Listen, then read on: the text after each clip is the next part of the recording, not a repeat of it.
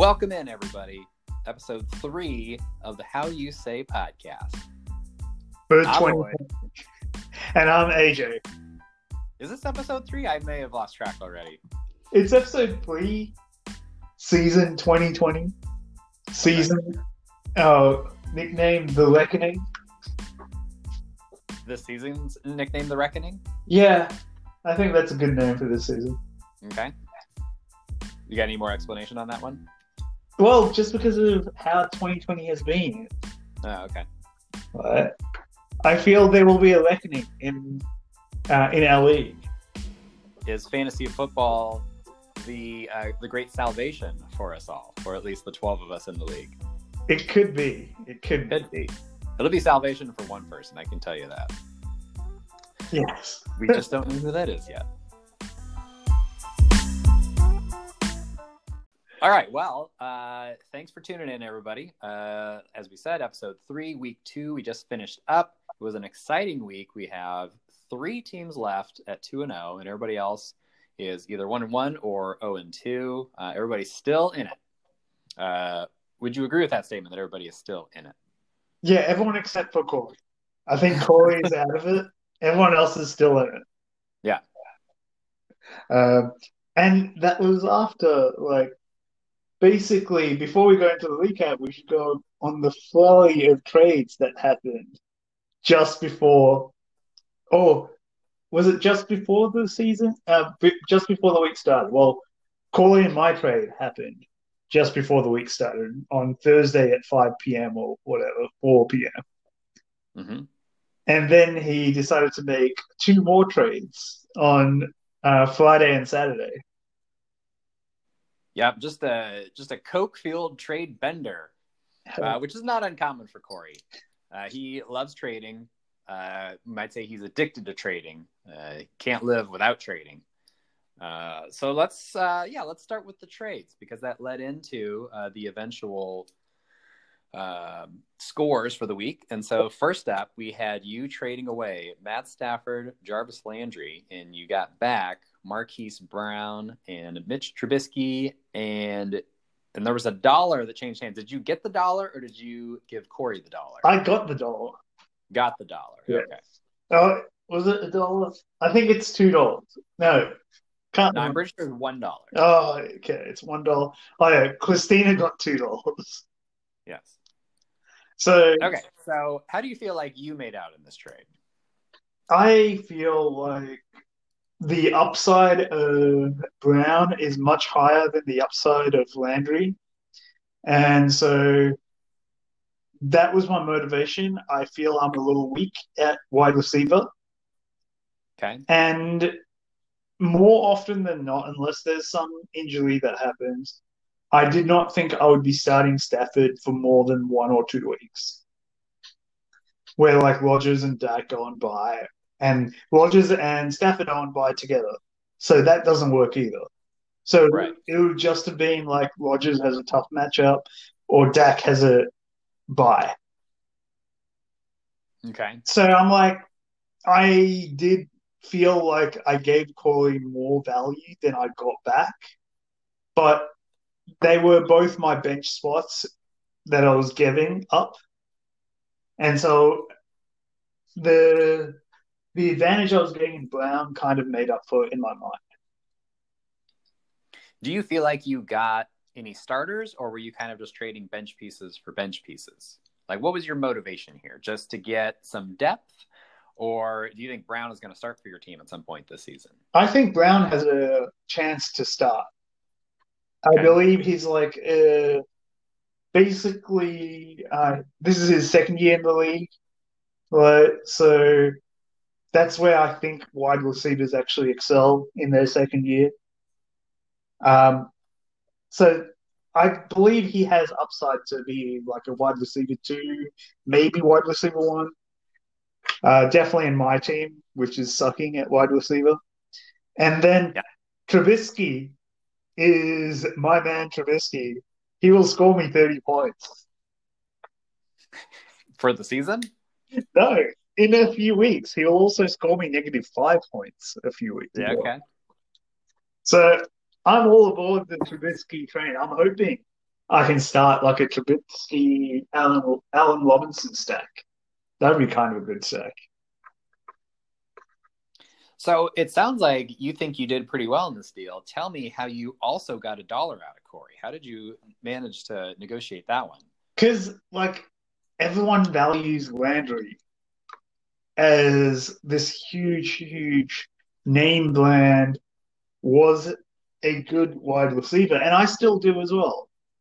I think like their output will be very similar for like the next two, three weeks. Uh, we shouldn't go ahead and talk about what happened to Landry. I think that was the perfect time. So you say everybody values Landry. Corey dropped him uh, just recently for a backup quarterback. So I'm not sure what the current expected value of Landry is. Like Jarvis Landry, freely available on the waiver wire. Yeah, let's see how many bids there. I bet you someone will bid at least three bucks for him. Do you think his FAAB bid will be larger than his auction bid of nine dollars? No. You think it'd be less? Yeah, just because of there were many, many good wide receivers on the waiver wire, and only Danny bid on him. On on the wide receivers, he he bid on all the wide receivers and got none of them, but he did bid on them. we can talk about that in a few minutes. Um, so, what okay. is your thoughts on this trade?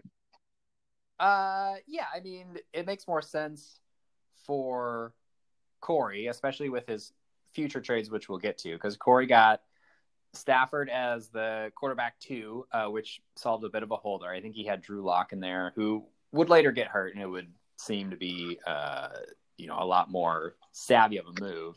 Yeah. Um, I mean, for you, you're you're kind of trading bench pieces for bench pieces. Like, how often are you going to be starting Marquise Brown over Allen Robinson? I mean, I suppose there's a world in which that uh, becomes your decision, but I don't know that that's right now. Uh, so, I mean, I guess I give Corey the slight edge in need, but I mean, I do like Marquise Brown, so I don't mind it from your perspective. Yeah. You know, one of those trades where uh, you look at it and you think, "Huh, that's cute," and then you move on to the rest of your day. Okay. So let's move on to the next trade that Corey did. Yes. Uh, so he then traded away Kenyon Drake and Tyrod Taylor to Fannie, got back Juju Smith Schuster, Henry Ruggs. So after trading away Marquise Brown, uh, he kind of had a hole at receiver, which he'd had for most of the year. Um, filled it to a certain extent with Smith Schuster and Ruggs. Uh, had to give up Kenyon Drake for those two. Um, I think I kind of like Fannie's side on this. Uh, I don't love Drake, but I like Drake more than Smith Schuster. Yeah. And Fannie desperately needed a running back. So if Drake is the guy that was drafted for I do was it forty six dollars for him, then that's uh that's a pretty good deal for him because he was pretty loaded at receiver, and so uh, I think he did pretty well. I I agree. Like I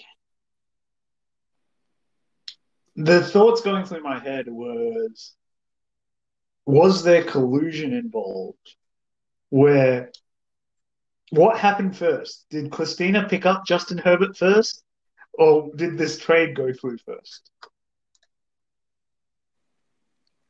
In what sense? So like the biggest craziest activity was like basically um what is it? Christina picking up Justin Herbert just before on Saturday, and Tyler Taylor gets benched because now we find out it's a collapsed lung situation. Are you saying that these two had something to do with that? Yeah. Was Christina the team doctor that punctured Tyrod Taylor's lung? I'm saying that there was just some. Whether it was a real punctured lung, who knows? I don't know. Did Christina fabricate the report that Tyrod Taylor had a punctured lung, yeah. which then Anthony Lynn read and started Justin Herbert? So it it was very close, but the trade went through first, and if you look at it like that, with Tyler Taylor being an actual quarterback that you could start, I think that, uh, yeah, I would give it to Andrew. But now Corey is finishing off his squad. It's a little bit more well rounded now. It's a little bit better. Mm-hmm. So I am getting a little nervous about Corey's roster. Let's see how it does. All right. Well, let's move on. Actually, let's first mention uh, Tyrod Taylor has also been dropped as of now. And so this is the second trade in a row in which one of the players uh, is now on the waiver wire. Uh, which brings us to our third trade, which is Breshad Perriman from Corey's squad to Christina. Corey gets back Taysom Hill and $2, which he then immediately dropped. So all three trades that Corey was involved in involved somebody dropping a player. Wait. So he got back Taysom Hill. Yeah. He basically just got two dollars for Perriman.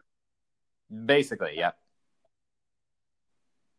I thought at the time that I said because I saw the trade come through on the ESPN notifications first. I thought that's kind of a weird trade. And then Corey posted that he got two dollars, which makes a certain amount of sense. I think he was probably proposing Perriman all over the league and found somebody that would uh, take him off his hands for him. Um, I don't know if anybody noticed, but in the group chat, he posted kind of a glowing review of Breshad Perriman and then immediately rescinded it. so he was pretty high on Perriman, or at least he was pretending to be high on Perriman so that somebody would uh, give him some money for him. Uh, this, you know, I don't know that there's a whole lot to analyze here. Christina did start Perriman last week, and he got hurt in that game. Uh, scored, I think, two point something points. Uh, I don't know that we need to spend a whole lot of time in this. Uh, congratulations, Corey. You're now net one dollar in the positive. Yep. I yeah, we don't need to spend any time on that. Like, and so that was the precursor to the week. And which matchup should we start with this week? Uh, well, let's start with how Corey did this week. Uh, Corey was matched up against his cellmate, uh, or former cellmate these days, probably not in the same cell, but uh, real Andrew. They, I believe, were projected to be within just a few points of each other. Um, Holtzclaw laying the smackdown, 155 to 101. In in the battle of the Mixon trade, I think we can say that Holtzclaw is winning so far. Cam Newton with a big 36 point performance. Uh, AJ Green only four, um, but Mixon had uh, you know a decent 10. But you know Corey didn't have a single person in the 20s, which hurts. Uh, started John Ross III, who, despite being the fastest man in the NFL, could not catch a single pass. Uh, so the funniest thing is, Corey started two wide receivers both are dropped from his team. Yep. And he's not even starting his best tight end, which is the funniest. like he has a way better tight end on his bench. Mm-hmm. Like, why not start Jonnu Smith? Do you have some roster controversy? Yeah. So let's see. Uh, but all in all, I think Holtzclaw's squad delivered in on multiple fronts it will be interesting to see uh, what he does now. Now that he has one starting running back, he started the season with three locked and loaded stars, and he's down to one now. Down to one. Will he trade that last star to fill out his roster? We shall see. Well, will he trade Mixon for a little bit of a downgrade so someone will take that three week hit of Mixon being like injured, hoping to get like serviceable starters. Well, he already traded Mixon, so oh, not Mixon, trade... McCaffrey. Ah, I see. Well, he traded McCaffrey. Well, that's interesting because, uh, you know, if you want to play for the future, if you think you can eke into the playoffs, then you're definitely going to want McCaffrey on the team for when he comes back. But if you think you're in jeopardy of even making the playoffs, then maybe you trade him now to a guy that feels pretty good about making the playoffs, but wants to bolster his roster a little bit and can supply Holtzclaw with a little depth. Somebody like my co-host, maybe I don't know. I, have you made any offers for Christian McCaffrey yet? No, but would no. you? I would consider it. Would you say trade Chubb and Moore for McCaffrey, and probably he throws in AJ Green or something? Yeah, I would consider something like that. Okay, there you go. IBM Watson thinks that I can get Derrick Henry for DJ Moore, though, straight up. So uh, I think I might try that angle and see. I mean, look, I, IBM Watson is you know the most perfect AI that's ever been created, and I don't know why any of us are bothering arguing with his trade suggestions. Okay. They're fantastic. So let's move on to uh, Eric versus Fanny, and Fanny again beats expectation, mm-hmm. blows out the projections, predict, uh, particularly with like Wilson, uh, Lidley, and Min- and DK Metcalf. Metcalf. Uh, decaf Metcalf. Decaf. Yep. yep. Yeah, it was a good performance. Uh, Andrew, once again, uh, this time called by me. I don't think I actually picked him week one, but I definitely saw the error of my ways, picked him week two, he delivered in a big way, 55 point victory. Yeah. Kenyon Drake, though, did not deliver. Uh, not probably what he was hoping for. Uh, we got a 10, which is not great, but it's not bad. You know, you get enough guys scoring 10s, then yeah. you'll be up there. All right, let's move on to Danny against Laura. Laura was feeling pretty good after pulling the upset victory last week, going up against Danny, trying to pull two upsets in a row, uh, and she could not pull it off. Danny uh, beat his score from last week of 151 with a 154. Uh, beats Laura by 48 points. Yeah, very nicely done. You can see like Danny's team is performing. I think uh, he does have an issue with his wide receiver uh, depth, but he's trying to sort that out. So let's see how he goes. Like he dropped Scotty Miller just after the week. He tried to bid on a ton of wide receivers and did not get any. But he's got like Tre'Quan Smith there, who's probably startable while Michael Thomas is out. Uh, Laura needed some points from multiple players. Yeah. So, I mean, she had a great performance out of Josh Allen, 39, had a real good performance out of Mike Evans, and that was pretty much it. When your kicker is your third highest scoring player, uh, probably didn't have that good of a week. Nah. So, uh, next, let's move on to uh, yourself versus Christina, a yes. very high scoring matchup. Uh-huh. Christina was very unlucky with having, I think, the fourth highest score, fifth highest, uh, sixth, but barely sixth highest score. And losing to you, you dominated. I think I saw your projections were like 194 at one point or 187. I was seeing that. Yeah, I was definitely into the 190s at one point based in part because I think Arizona D had 25 points at, at one point. Yeah.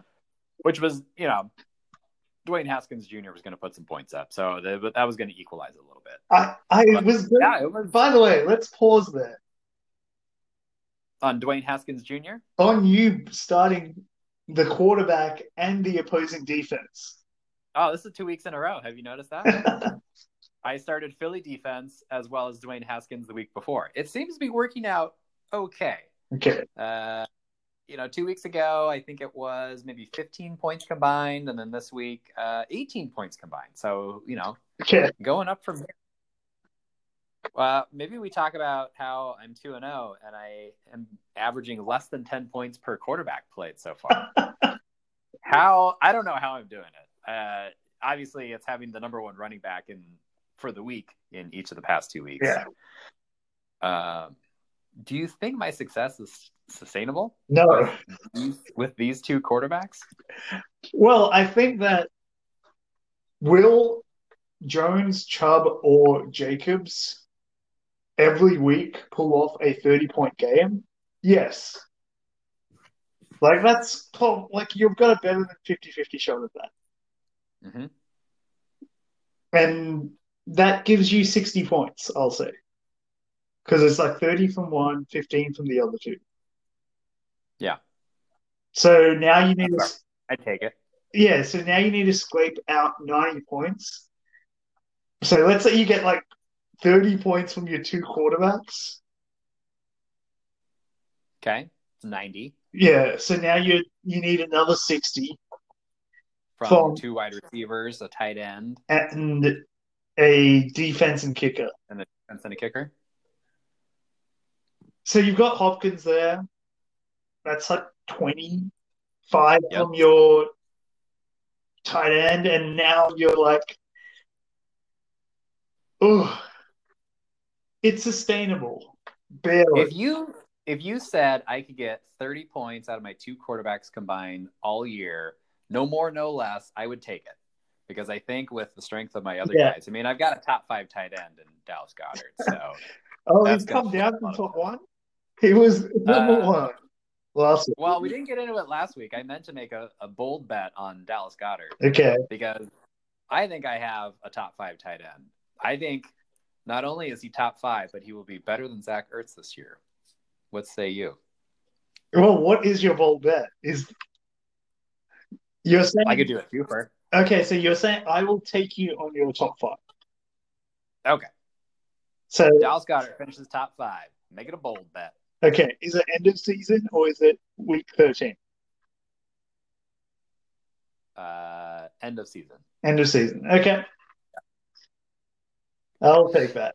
We'll, we'll go the full 17. How's You you are lucky. Like I will take that this week. I probably shouldn't have given the injuries to Kittle.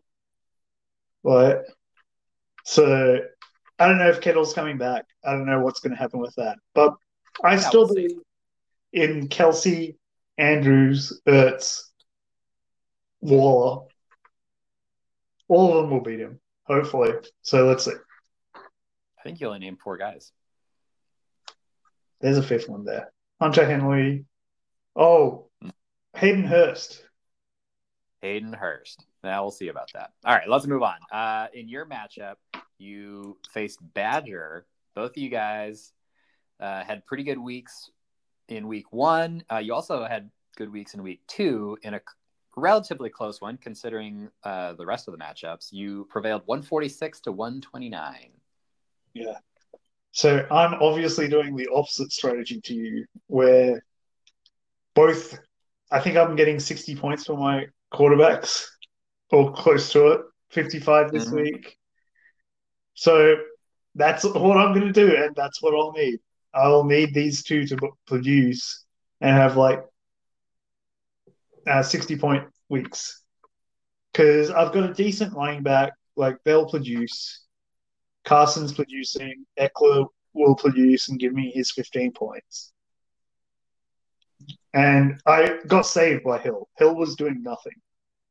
And Butker was a negative for a while. So Yeah, it was a tight one. Badger almost took you down.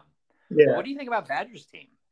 She's got some decent quarterbacks. Looks like Kareem Hunt's going to be playable week in, week out. If she can figure out which two receivers to play, then is it? Are we looking at back-to-back playoff appearances from Badger? I think that she's now the most loaded at quarterback because Bolo is startable as well. And Garoppolo's injured, but he'll be back. So, What is? What are the chances Badger makes a trade this year? Any trade?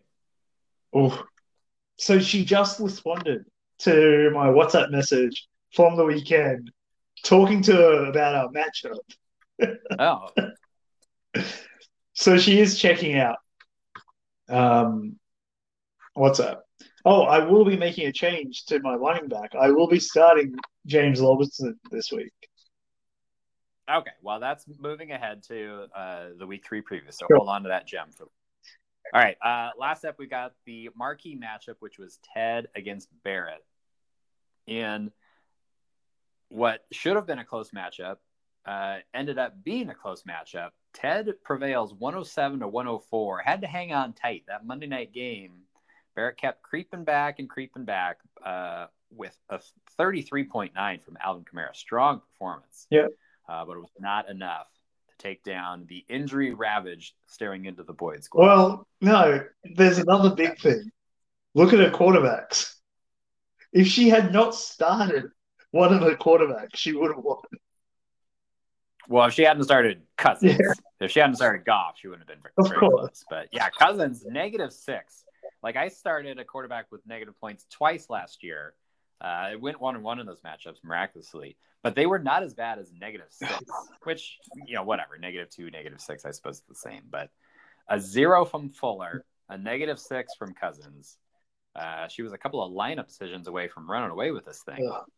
She, yeah, she just like she doesn't have another quarterback, but she didn't need to No. one. So let's see. Uh, Like, I definitely think the Ravens D is going to be the runaway defense this year. So maybe that helps her, and she'll be able to scrape together a third quarterback. Uh, who knows? Let me ask you this: Do you think Ted's name is named after me or after Tyler Boyd, uh, the receiver on his bench? Uh, Tyler Boyd. He's just staring at Tyler. Boyd, trying to work out should he put him into the lineup or not. He'll be in this week, I believe, with Sutton out injured. hmm So let's see. I stare at Tyler Boyd because his name's so sexy. So another person who is going to be, uh, so with Barkley injured and out, what's Ted going to do? Ted's going to start Myles Gaskin. Go dogs! Uh, this week it looks like. So moving into the waiver wires, Let's do some waiver wire talk. yeah, it was an exciting. It was it was a true bonanza. Uh, let me start with some stats here. There were 38 different bids on 18 different players, which I think are both league records unofficially. Um, now, eight, of those 18 players, uh, five of them actually went unclaimed. Uh, so basically, everybody, or at least a few people, have now become hip to the game of make several bids uh, while only being able to drop one player, and you just you hope you get one of those guys. And so there was a little bit of that going on. Uh, but I did think it was funny that Brandin Cooks, for instance, had two different invalid claims put on him, uh, and he actually made it all the way through. And I believe you picked him up this morning Yes, yes, I did. For free. For free. Uh, yeah. So the actually the big money guy was Jeff Driskel at thirty-one dollars, Denver's new starting quarterback, at least until Drew Lock comes back. Uh, he had four bids on him. Uh, Mike Davis, though, had the most, seven bids, all of which were ten dollars or more. And then Myles Gaskin, Go Dogs, uh, had five bids on him. So I'm trying to quickly uh, calculate it, but I think we spent over 150 FAAB. That sounds about right. Yeah. There was a lot of big money getting spent. A lot of money. Uh, and it'll be funny, like Myles Gaskin has been a little bit like you've owned him, dropped him, and now like why did you drop Myles Gaskin coming into Saturday? Yeah, I I went with the established relatively guy in uh, Sony Michel. I thought, you know, there's not a whole lot of competition. I mean, there's Rex Burkhead, I suppose, um, and Damien Harris will be back at some point. But I took a shot. I saw that Michel was dropped. I think Eric's team uh, later in the week after we recorded last week's podcast, and was thinking, all right, well, if Michel becomes a starting running back, I like that better than Myles Gaskin, who still has Matt Breida, Jordan Howard. I mean, Howard's still getting the goal line carries inexplicably. And I thought there might have been a little too much Homer in me to to really believe in Gaskin, which I feel bad about. Um, but you know, I I love Gaskin, I love John Ross because they went to UW, but I don't know if that's clouding my judgment as far as how good they actually are. Uh, turns out he's actually pretty good. So, um, miss my chance to own Gaskin for the rest of the season. Maybe we'll see. uh, another interesting development is there are now five different 49ers running backs owned, which I think is also a league record. Uh, and what what do you think of uh, Corley's strategy of hoarding QB QBs? He yeah, well, I mean, there's a few people that are collecting quarterbacks uh, for the express purpose of trading them for things that they actually need. Uh, and you know, I'm I'm loaded up with four quarterbacks right now. I can't add any more. Uh, Corey, I believe, has four quarterbacks, or at least at one point had four. Andrew had four when he acquired Tyrod Taylor. Uh, you know, has dropped him, but quarterbacks hot commodity. Like, there's only 32 starting quarterbacks in any given time, so as we determined last week, I think there were 35 different quarterbacks that were owned, and that number has changed a little bit, but I think we're still in the mid 30s. We saw Jordan Love get dropped, uh, picked back up, or sorry, replaced with Jalen Hurts. Uh, we saw Nick Mullens get picked up. We saw Jeff Driskel get picked up. Hot week for quarterbacks. Yeah. Let's see how it settles out. Like once you've got your established quarterbacks, are you going to pick up another quarterback as backup, maybe, or what? Do you just start a another player, hope that player gets like five, ten points, and go like, I don't want to pick up another quarterback during bye weeks. Well, I think what's going on is there are more teams that are settled at the quarterback position and those guys are trying to add quarterbacks so that they can trade them to the few of us that do not have our quarterback situation settled. Once all 12 of us either have our quarterback situation settled or know that we're not really going to go for it, then I think the quarterback adding will settle down a little bit because um, guys like Driskel and Mullens won't really have any value to either the person that owns them because they have you know better quarterbacks or to the people that aren't trying to win and aren't going to trade anything for those guys. So here's a question. So what I found with the extra spot is we didn't add an extra bench spot.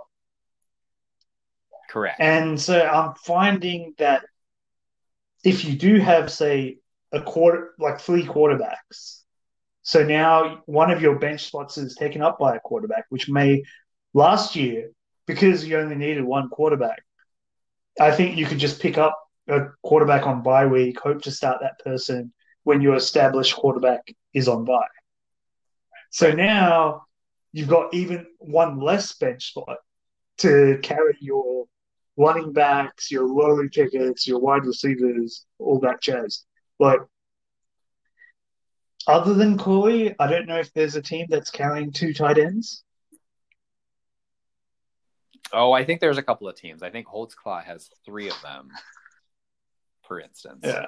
But you been? But yeah, it's interesting because we have the limits of six receivers, six backs. Uh, I think it's four tight ends, four quarterbacks. In the past, I was always up against it for, you know, having too many running backs or receivers. This year, with my particular quarterback situation, I've been wanting to add. I mean, I wanted to add Herbert, wanted to add some of these backups just in case, and there's just there's no room uh, I'd have to drop an actual starting quarterback to pick up one of these flyers, and it's it's hurt me for sure. Um, but we'll see. Uh, there may be some things in place uh, for my quarterback situation to improve. Not least of which is Fitzmagic actually uh, performing like an NFL quarterback. He got you 26 points last week. He was on your yeah. bench, but he got you on my bench. But he got 26 points. That's what matters. Yeah. All right. Joining us live from St. Louis, Missouri, Andrew Lee and Laura Lee. How are you guys this evening? We're pretty good. You know, just enjoying the transition to fall out of, you know, complete swamp ass summer of Missouri. I'd say things are going great because uh, the sun is down and Laura is awake. Fair enough. What's the temperature like there in St. Louis? Because I remember last year in in September it was 90, 95, it felt like. we're hitting. Uh, I think a high this week is going to be about 80, but mostly in the 75. So very comfortable. Yeah. Yeah. Very nice. Classic fall weather. Finally getting cool at night, which is like one of the worst parts about living here is that it's like 90s in the day and then it's like 83 at night. And so you just never get that crisp morning. How much of that is Missy's hot breath breathing all over you. I mean, that's got to add five to 10 degrees. well, and the fact that she wants to be snuggled. Yeah. So, Does Yeah. she sleep in the bed with you? Good God, no. oh my God. No. Yikes. Definitely not. I mean, we only have a queen and she's 70 pounds. So there's definitely not room. But- Do you guys sleep in her bed with her? Uh, no. Uh, we we can say though, every time that we take her along on travels, she figures out a way to sleep on the temporary bed with us. So you, you know, she takes the the liberties when she can take them. Yeah. A little Smart vacation girl. treat. Uh, smart girl. Yeah. Um, All so- right, so here we are, week three. Andrew, you are sitting near the top of the league, uh, tied tied for the best record, and just a few points off, uh, sitting at two and zero. This may be your best team in years. How are you feeling about the year? Uh, I mean, I am surprising. I'm surprisingly not affected by the injury bug that's been going around so far. Knock on wood. Uh, but yeah, I wasn't super excited. Like we talked about offline, I wasn't super excited about the team when I drafted it, but through a couple of well, a trade and some waiver wire pickups and you know just some excellent foresight by the front office. Uh, my team is looking pretty good. Laura, how are you feeling about your team? Uh, we we did not love it in our preview show. I, I think I gave it about a five out of ten. I, I did like your receivers. Uh, big upset win week one. Uh, couldn't quite pull it out last week. You faced Danny in, in 54. But how are you feeling about things uh, for the rest of the season? Um, I mean, I felt okay after the draft, but I, a lot of question marks I felt like on my roster. Definitely better at w- receiver than basically any other position. Mhm. Um, my one keeper, Josh Allen, is killing it though. I'm pretty pleased about that. Um, but uh, you know, I don't know. I got some prospects. I did a lot of moves on the waiver wire this week. Probably spent more FAAB than I needed to do that, but you know, got what I got. I think this is this week we will mark as the week that Laura returned to fantasy because we spent a couple of hours uh, the past this past week talking about fantasy. She's invested, she's making moves, she's talking about trades. She is in. So, welcome back to Laura, former champion to fantasy football. She's excited. These are probably the most moves in one week that Laura has ever made, at least in this league. Well, yeah, I mean, I I I think in years past my drafts have been better. so I think that's part of it. But then like the last couple years, you know, I'm now I'm a third year resident out of five, and so I've got some seniority. I've got a little bit of a more predictable schedule. I can t- devote a little more time this year. So, Also, tell them about your other league. oh my God, I'm also in another league with my residents. It doesn't matter what it what it is. just tell them the structure and then tell them a couple of your players. Oh, this is just so fun because we we had our draft sort of like, oh hey, by the way, like what if we draft in three days? Um, and two people dropped out of an already only ten team league, complete redraft, nothing exciting except for half point PPR. Um, Anyway, it's an eight team league, and she last week scored how many points? one hundred and seventy two points. Eight team standard scoring. No, half point PPR. Oh, Um, I have well, unfortunately, on my bench are Christian McCaffrey and Raheem Mostert, both injured, and then I've got Aaron Jones, Chris Carson, Odell Beckham, DK Metcalf, Travis Kelce, Diontae Johnson. imagine what kind of teams we could have if we just kicked two or four people out and went back to redraft structure.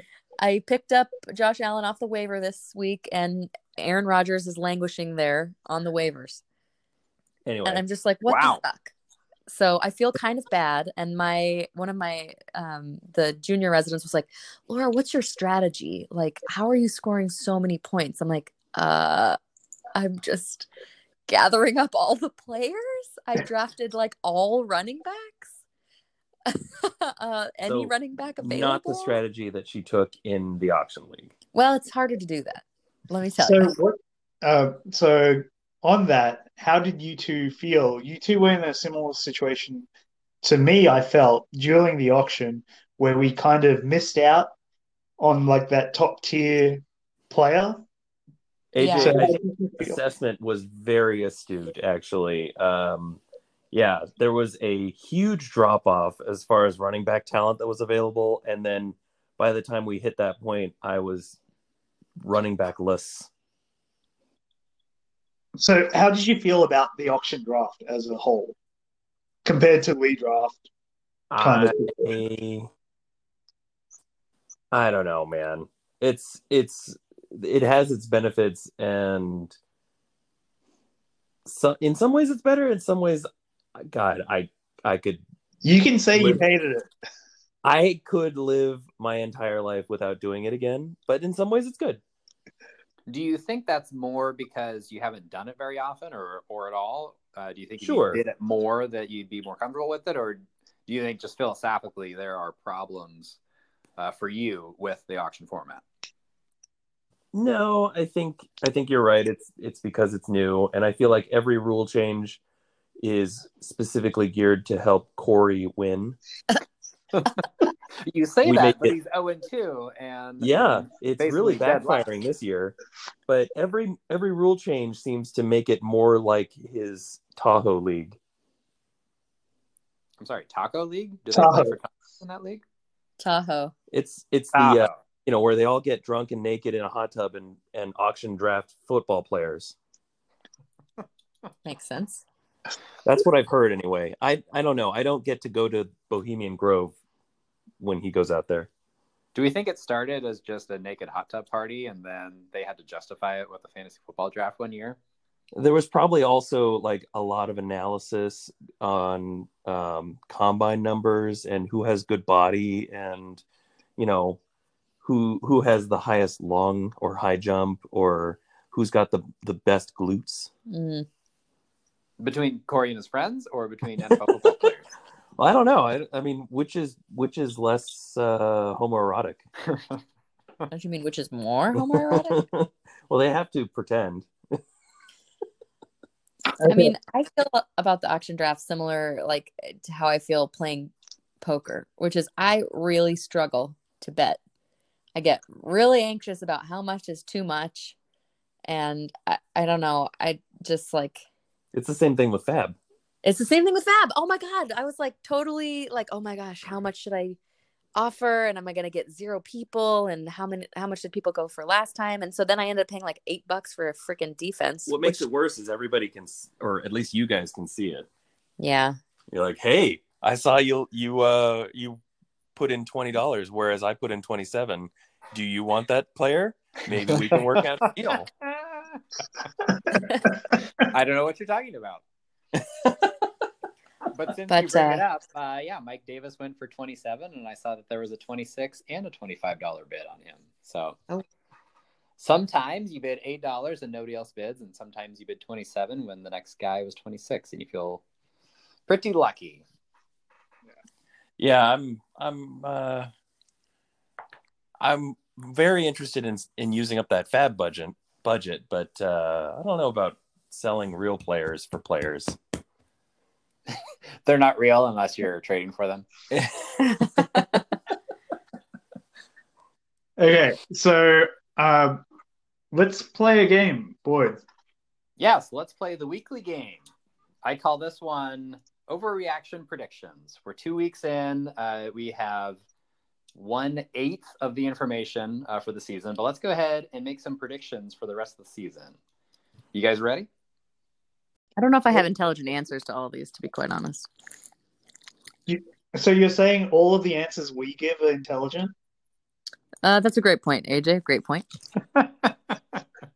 You interrupted us while we're watching Raised by Wolves, so you know I'm gonna have to switch from this post-apocalyptic sci-fi mindset to real people playing a fake game about real people playing a real game. Hmm. wow, that's a I'm gonna have to consider that one for a little bit. yeah, that's a thinker. All right, let's do it. All right, so let's start. Uh, who will be the most expensive player dropped this season? Uh, keep in mind that leader in the clubhouse, Jarvis Landry, at nine dollars. Will there be a more expensive based on their contract value? Um, it, we'll we'll take off FAABs because those guys were already available. So most expensive by auction value.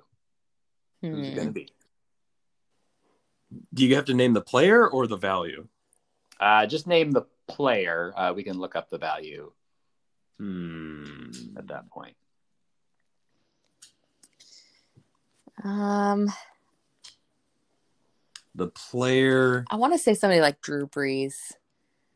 was he kept? Yeah, I no, think he was, was, he kept. kept? Could you Yeah. keep? Drew- Was he Brees- kept? Brees was a keeper. Yes. Okay, never mind. Well, I'm gonna say, I'm gonna say a, a team, Oh. and I think it's gonna be Danny. Danny's gonna cut loose a player that he spent a lot of money on. Uh, shit. Okay. And- Sounds like you're going to name Raheem Mostert. Is that who you're going to name? No, I don't think he'll be probably dropped. I don't think you can drop somebody super expensive, but uh, Well, what do you get? anyway. So, you know, the one caveat here is that there are IR slots, and so for the guys that are out for the year, such as Saquon or McCaffrey, even uh, those guys probably won't get dropped. All right. Right. Well, I'm going to start us off here, and I'm going to name uh, somebody that my co-host purchased and is kind of souring on. It sounds like Allen Robinson, most expensive Mm. player dropped this season. Whoa. Allen Robinson's value, uh, which wasn't. I mean, we said he was a steal on our preview show. He's drafted for twenty two dollars. I think Allen Robinson hits the waiver wire at some point this season. I mean, Al- Allen Robinson's nothing but trouble, as we know from Nothing our but trouble. past. Just literally nothing but trouble. So I'll go in a similar vein and say Odell Beckham, who is Whoa. twenty-five dollars. Oh, okay. Mm, that's a pretty yeah. Odell Yeah. that was on Barrett's bench last week. Uh, probably in the starting lineup this week, but you know, maybe uh, trouble in paradise over there. All right, what, what about you two? Who you got? All right, I'm gonna switch it up because I have to go because I, I feel the influence of the podcast will sway people either one way or another. Mm. So I'm gonna have to go in the direction of somebody who doesn't listen. and I'm going Which to could say be half the league. I'm gonna say well that doesn't make sense. Um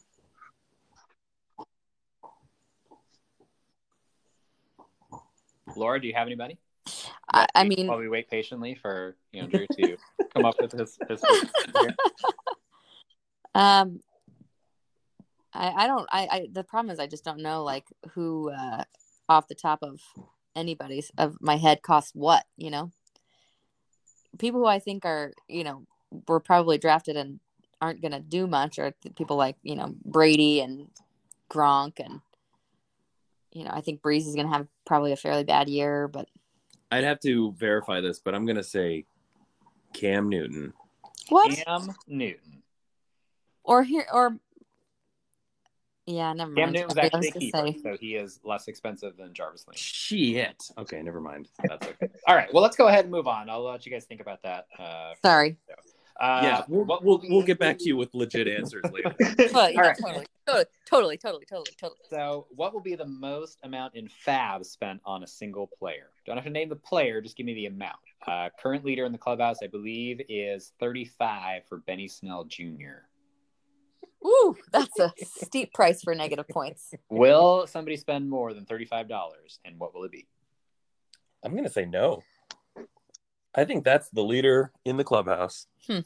Here's the problem is usually somebody that kind of lightly pays attention through the year uh, ends up the last week or two they just they spend all their FAAB just cuz and they spend like $80 on a kicker just cuz they can. So with that in mind, I think somebody goes $67 on a player this year. I think that is the high number. Are we Again. doing- We are influencing who's going to win this game. Yeah. That's what I put out there. The good news is nobody listens, and so uh, don't worry about that. Boyd, are we doing Price's Light rules? Uh, yes, you cannot go over and still win. I'm gonna say that there's gonna be some person, some player that's injured that somebody keeps on their bench, sitting there waiting for them to maybe come back, and then they drop them, and somebody offers fifty four dollars to scoop them off the waiver for a keeper, Okay. right under the deadline. Excellent answer. I will, That's an investment, Mhm. and that's a uh, that's an informed answer. I will Anybody say, I'll say seventy-one dollars. Seventy-one dollars. And Andrew said thirty-five. Okay, so next up we have who will have the most points per contract value. Uh, basically calculated. It's essentially who's going to be the best waiver pickup because anybody anybody from a keeper perspective is going to be five dollars. Um, we're assuming for the purpose of this game that nobody has a zero value because you can't really divide by zero. So any free agent pickup, assume contract of a dollar, and then every waiver pickup. Uh, so we're looking for points per contract value. Hmm. I will go ahead and get us started. I'm going to stick with my co-host here, James Robinson, most points per contract value. How do you like that, AJ? I like it, but I'm gonna go with actually Derek Carr. Derek Carr was he a one dollar keeper? He he he's a one dollar $1. quarterback. One dollar Yeah. draft pick. Okay. That's a pretty good ratio. I feel like you know, one dollar quarterback's pretty pretty darn good. Yeah. Okay. Our esteemed guest from the Paris of the Midwest. What do you guys think? Teddy's there, by the way. Another one you could pick. Mm-hmm. He was a keeper, or no? I I You drafted him for three bucks, yeah, apparently. but three Teddy bucks is a Bridgewater. dollar. That's the problem. Um, I'm gonna say, oh, who? No, that was a bunch of money. I'm gonna say Joshua Kelley. Joshua Kelley. Excellent. Laura? Mm. And and uh, so remind me, I'm sorry. These the the rules of this game are if anybody was just picked up off the waiver, their contract for next year is what we're talking about is a dollar, No, No. Or- this year's contract value. Which includes how much they were picked up for off the waiver. Yes. Uh, yes. Okay, so like if you know whoever picked up Gasicki or whatever, they're paying their whole amount. Correct. yeah, whoever the hell that was. Whoever that was, uh, my husband. Uh, gosh. I mean, I was looking at Gardner Minshew for three bucks, but can't really beat one dollar. One That's right. is pretty good. Hmm. I, I said Teddy Bridgewater is another one dollar quarterback. Are are you trying to tell me that the answer should be Teddy Bridgewater, AJ? You can also Because I pick, guess you can pick Derek Carr as well. Like you can choose the same answer as me. well, I don't know about that. And like you know, Baker Mayfield, he was five dollars. I mean, I think I think you guys are right on that. It's going to be a quarterback because they just have the highest ceiling for points. I feel like, um, and and the lowest contract value. You can easily have picked somebody up. Now, who that is exactly, I don't know. Just pick somebody. Throw throw a dart. All right, Gardner then. Gardner Minshew. All right. Mustache. Uh, let's move on to the next one. Who will be the most expensive player traded this season? Uh, keep in mind, Joe Mixon has already been traded. His contract value is fifty-two dollars. So the answer is Wow. either Joe Mixon or will somebody more expensive than him be traded? Well, do you think there's a possibility that injured McCaffrey will be traded early in the season? Someone will buy low on him. We think it's a possibility. I think that would be my guess. Okay. is if someone tries to move their product there for a better start to the season. I'm gonna say my boy Michael Thomas. Oh. Interesting. Do you think value? Danny is going to be selling, or do you think he is going to trade him for even more parts to help him on his quest for I the think- championship? I think uh I I mean he's always a tinkerer. He's a tinkerer like Corey is a tinkerer. He's always interested in making a deal. So something that can help him now, I think he's gonna jump on that. But it's gonna be big for him, I think. Okay.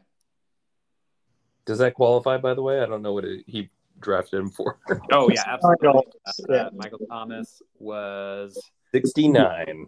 Nice. Nice. Um, I will go with Christian McCaffrey as well for 85. Christian McCaffrey. Excellent. Uh, I'm gonna go with Josh Jacobs. Josh Jacobs on the block. Are you currently trying to move Josh Jacobs, I'm just saying, I think there is a chance that Josh Jacobs gets traded. Hit me up with your offers. everybody. All right.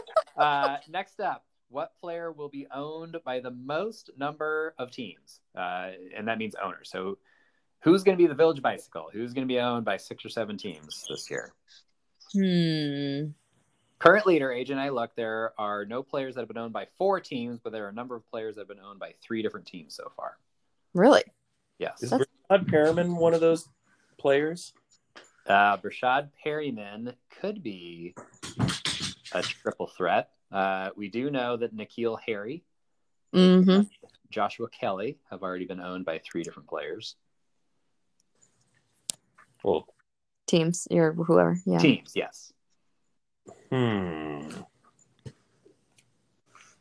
I bet it's going to be Myles Gaskin. Hmm. It's a good thought. And how many of those will be trades? Bonus question. Uh, no trades. No trades at all. Okay.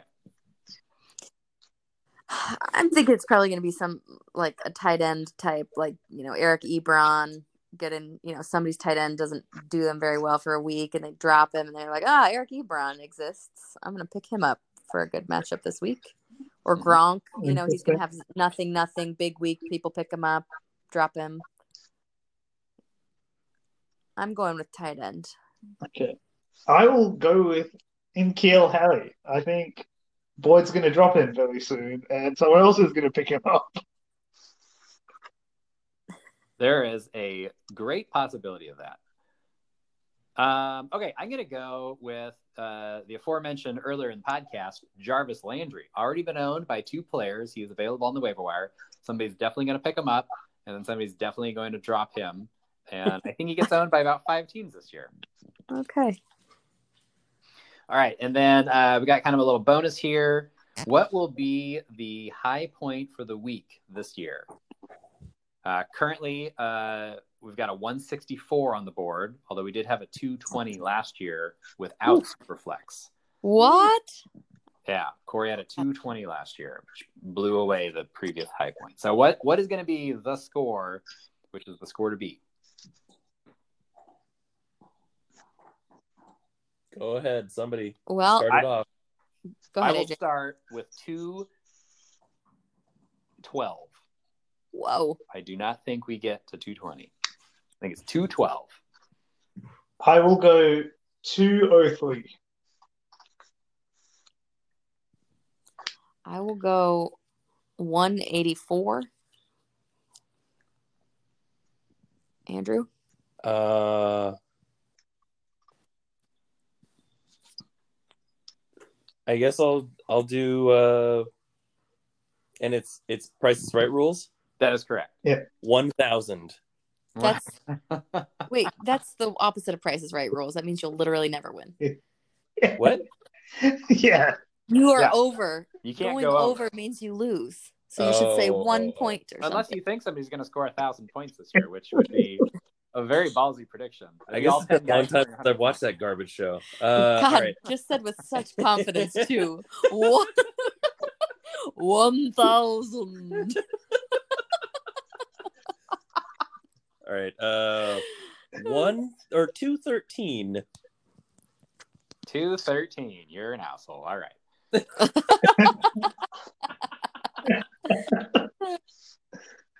All right, guys. On that note, uh, thank you for playing the game with us. Thank you for joining us on the call. Uh, good luck to you both uh, the rest of the season. Good luck against each other this week. Is there any uh, any smack talk going on between the two of you in uh, for your matchup this week?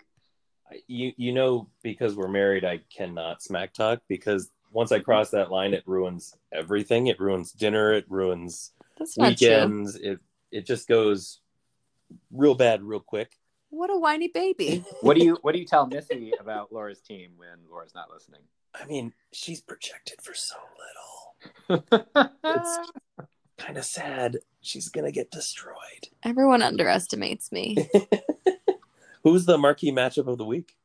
uh, it's you two, as a matter of fact. Yeah. Oh. Oh, Oh God. So who's we, taking Laura? we What? will be diving into it. And Andrew, do you care about projections at all this season? Hell no! You think what have they they- ever done? to me? Are Are you worried at all that you are now projected to win? I mean, you've been the underdog each of the first two weeks, and you've done pretty well. Now that you're favored, uh, is your team getting a big head? Are they gonna, you know, fall flat on their face? Is Laura gonna thrive in that underdog role? Well, I'll tell you. Um, you know, when you're the lead dog, the view is great, and when you're trailing behind, all you see is assholes. Ew. Okay, so on that note, great point to leave on. Thank you so much for joining us. Good luck to both of you. Hopefully Thanks for you having both tie. That would be the best thing. That you both tie. There is no. Oh, says the in our division, I see. Yeah. All right. Well, speaking of divisions, uh, let's briefly touch on the division name voting results. Uh, we did put a poll up for the new division names. We have five out of 12 votes, which is not as many as we would like, but uh, I suppose it's better than none. Uh, current leader in the clubhouse, Robinsons and Moores. I think that is the new division names. I think it probably should be. I Yeah, Commissioner, make it happen. We'll get more, or we'll struggle to get more than five votes for this thing. I think uh, we could send out more messages, um, but I think maybe we pull a Trump and we just, uh, you know, lock up the voting prematurely. Yep. Robinsons and Moores. Great Okay. job, everybody. Uh, honorable mention: one vote for the Beat Hards and Gabberts, one vote for Fair and Balanced, and one vote for Spin Moves and Pump Fakes, which would be my second choice. But I digress. All right. Uh, next up, New Rule Corner with AJ. AJ, what do you got for us this week? Okay, so uh, oldie but goodie, no kickers. If we don't have kickers, it makes the league more. Uh, you you don't have the fluctuations. You don't have the wild randomness. You take away some of the randomness of like example this week, and why I brought it up was Butker. Butker misses a uh, extra point and went to negative two points for most of the game. And then just because of how the game was playing and all that, kicked two 50 yard field goals, which were five points each, and so ended up with eight points. Hmm. So it's just like there's so many wild fluctuations, it's not worth it. And it's not just that like if you have a good kicker, you win. That doesn't even work. So I know I'll be shot down, but I will keep saying no kickers. Okay. I would counter with uh, add a kicker next year. I think we should have two kickers apiece. I mean, there's 32 kickers in the NFL. Why can't we start more than one kicker a week? I mean, that, know, Okay. that'd be 24 kickers. We could reduce some of the random fluctu- fluctuation if we have multiple kickers balancing each other out. Maybe. It would be just interesting to adds more. Who goes Tucker Butker first round, second round, lock up? Because that's, I mean, we found that with quarterbacks, we had to make them valuable by adding a second quarterback slot, technically super flex. Maybe we make kickers valuable by adding a site. You got to have two kickers. Hmm. E- either way, no, no kickers or two kickers. That's the way to go. Okay. Um, all right. So, uh, any other closing thoughts on that? No, it's a very No. simple argument. Don't have kickers. They're stupid. Well, how about this argument uh, that kickers typically score between like two and five points each week, and so what really is the point of kickers? But anyway, um, all right. Well, I've got a new proposal uh, for just kind of a side league. We've we've had some mentions of people's other leagues, which lots of people do, uh, but maybe just kind of a ad hoc uh, daily fantasy league, uh, just with whoever wants to join in, uh, listeners of the podcast from Sweden, London, or locally and Taiwan, maybe, or, or Taiwan. Yeah, uh, just every Sunday, we'll say we we log in, we do a quick draft. It's one quarterback, one receiver, one running back, one tight end apiece. Uh, depending on how many people we get, we just we could do a quick snake draft style, and we could put in a dollar each week if you want to play week five and nine, and that's it. Then that's great. If you want to play week three through 17, also good. Just whoever wants to play each week, we can get together and add a little intrigue because at 9 a.m. So you're proposing 9 a.m. Sunday do a draft. Yeah, we're all watching, you know, fantasy football now or NFL Countdown or whatever your show of choice is. And so while we're sitting there drinking our coffee and thinking about who our favorite players of the day are, we could just add a little intrigue. Okay. Sounds good. I I'm always up for DFS. I was trying to get it going, but the platforms that we were using last year disappeared on us. Yeah, and technically has... illegal in the state of Washington, but yes, this is it. We'll say it's by donation only this year. Cool. Except all the donations go to whoever has the most points. Uh, let's move on to uh, the weekly previews. Let's do it. Let's start with uh, start with Holtzclaw against Ted. Uh, current projections 113 to 107. Edge to Holtzclaw. Uh, lost Christian McCaffrey last week. Probably uh, would have been feeling real good about himself without that. Now he's going to have to put Rex Burkhead in the lineup. I think I still like Holtzclaw's team here. Ted, on the other hand, lost Saquon Barkley and Courtland Sutton last week. Uh, he looks to be okay at receiver. He still got Lockett, Diggs, and Boyd. And anybody with Boyd uh, has a, an awesome team. Okay, so who's your pick? Uh, but give me Holtzclaw on this one. I like his quarterbacks better. Yeah, I agree. I think Brady going up at Denver, he never likes Denver. Uh, yeah, I will go Holtzclaw too. All right. So next one is the rematch of the championship. Uh, first one of two. So there will be two rematches this year of Corey versus Christina. Two cracks at each other. Uh, and Christina is doing a, a real solid by not starting a second quarterback or flex right now. Hmm. So let's put in Phil Rivers for 15, and let's put in. Uh, how do you pronounce the Jacksonville wide receiver? Mm, I'm excited to see how you pronounce it. Give it a shot. Shellnut.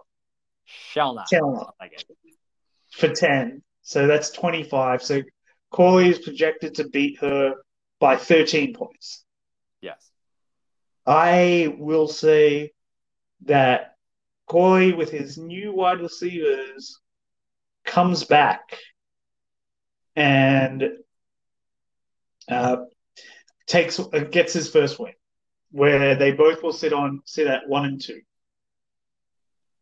Alrighty, uh, I agree with everything you're saying. I like Corey's team. I think he uh, marginally improved uh, over the course of all those trades.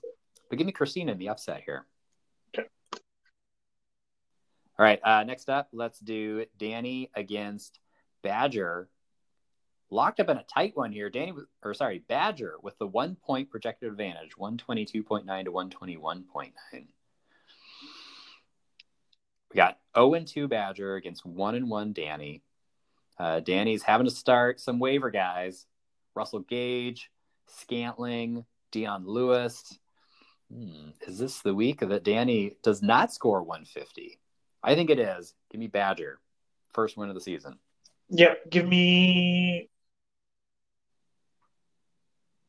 Give me Danny. I'll take, Take Danny. Danny. Yeah, I'm gonna take Danny. All right. Uh, next up, let's do my matchup against Barrett. I currently have a four point projected advantage. Uh, I'm picking myself. I think I've got one of the best teams in the league, despite the fact that my quarterbacks are terrible. Um, this may be the first week that a non quarterback gets started in the offensive player position. hmm Are you excited for me? I am excited. You're getting Kenny Golladay back. Your wide receivers will be tight. Your running backs will be tight. You just need a quarterback. Um, Need a quarterback. Let's see what happens. I think does. Oof. I'm betting on Kirk Cousins scoring positive points. So let's see. I will go with uh, Barrett. All right. Um, this is now the third week in a row you've bet against me, and you've lost each of the first two. Are you worried about that at all? No, because you're two and zero. You're gonna Oh, only okay. pick yourself. I'm picking against you. Uh, fun fact: ESPN finally likes my team. I've been sitting in their projected final standing somewhere between nine and eleven all year, up to four. So Oh, nice. we'll, Who's we'll number one? for me. Uh, all right, uh, and then last but not least, prior to our marquee matchup, we've got you against Eric. You currently have a 21 point projected advantage, although Eric's kicker is on IR. So let's give him another five points, uh, make that about a 17 point projected advantage. How you feeling this week? You got a lot of check marks next to your players. I am.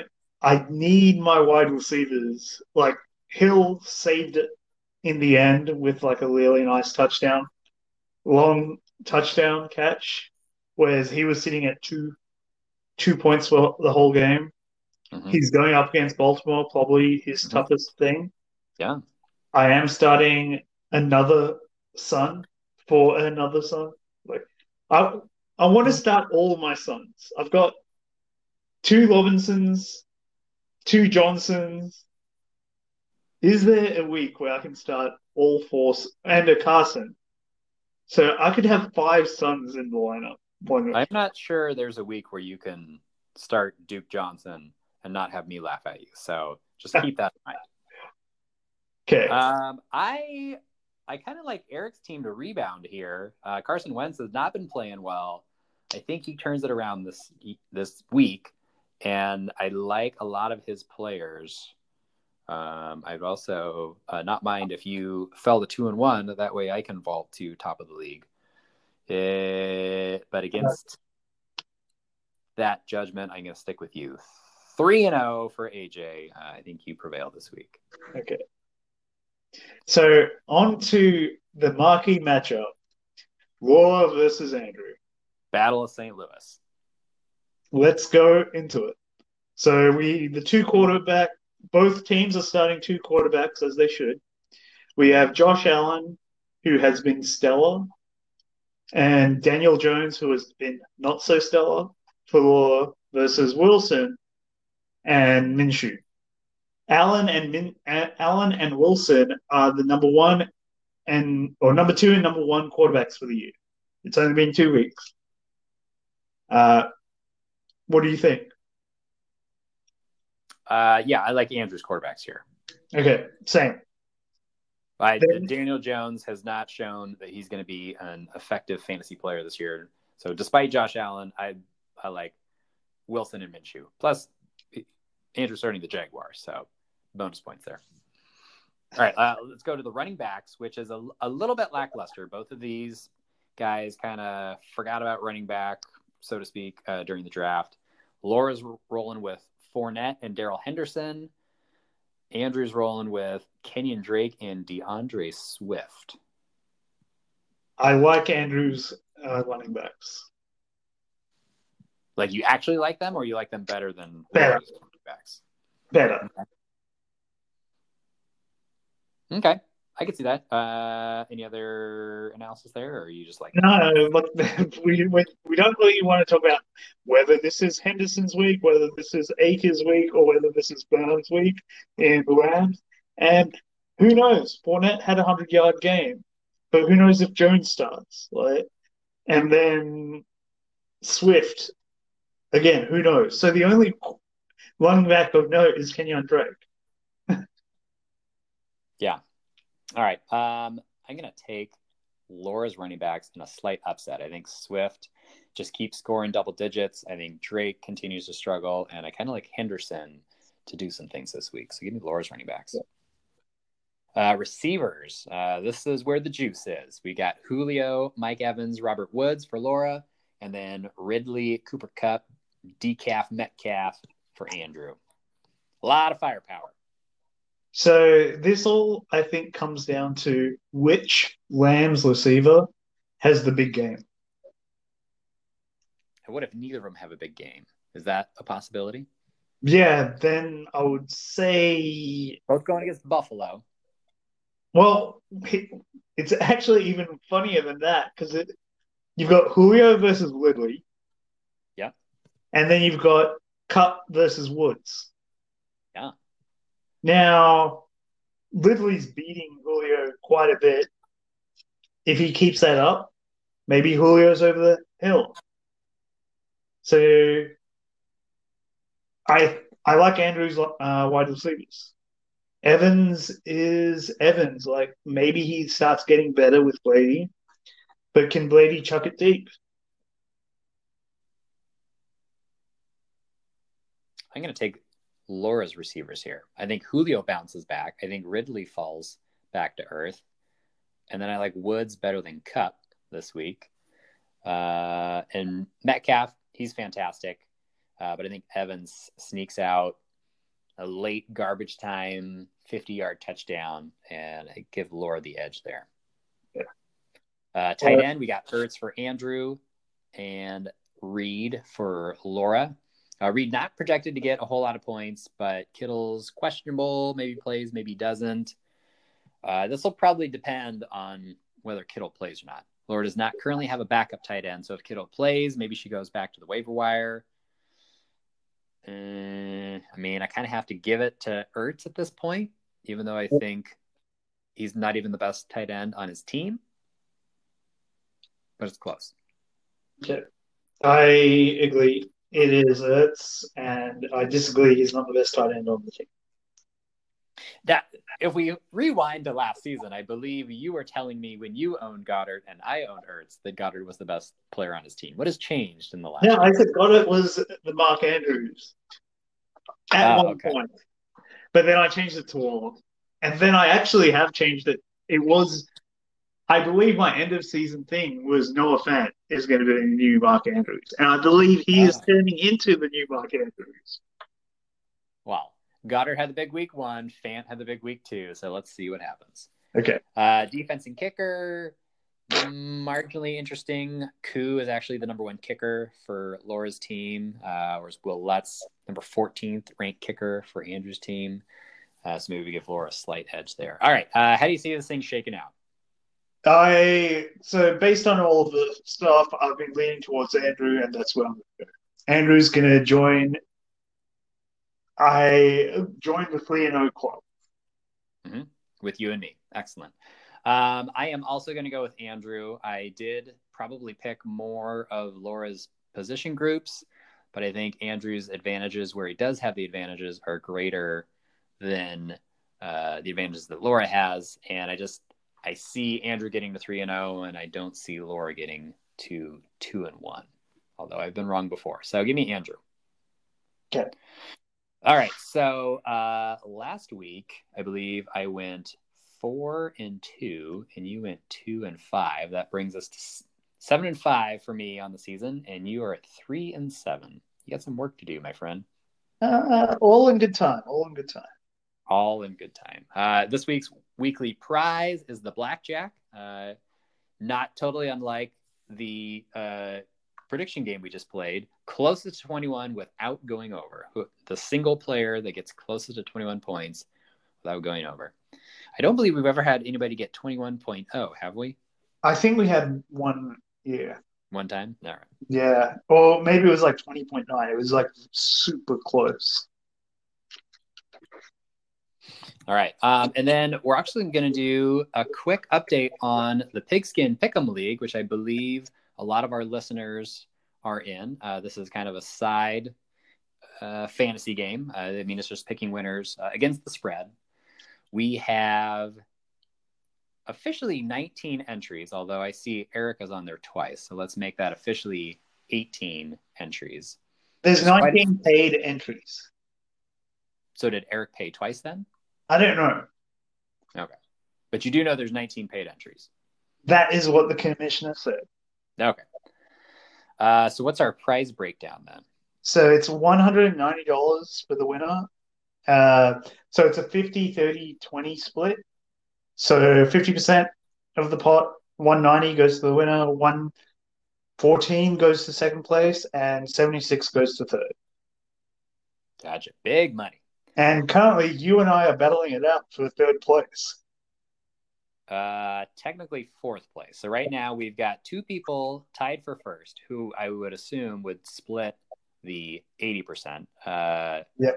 One of which is a person that we do not know. We I, I don't know if we know them. Uh, Corey claims that there are no randos in the group, but I'm not sure.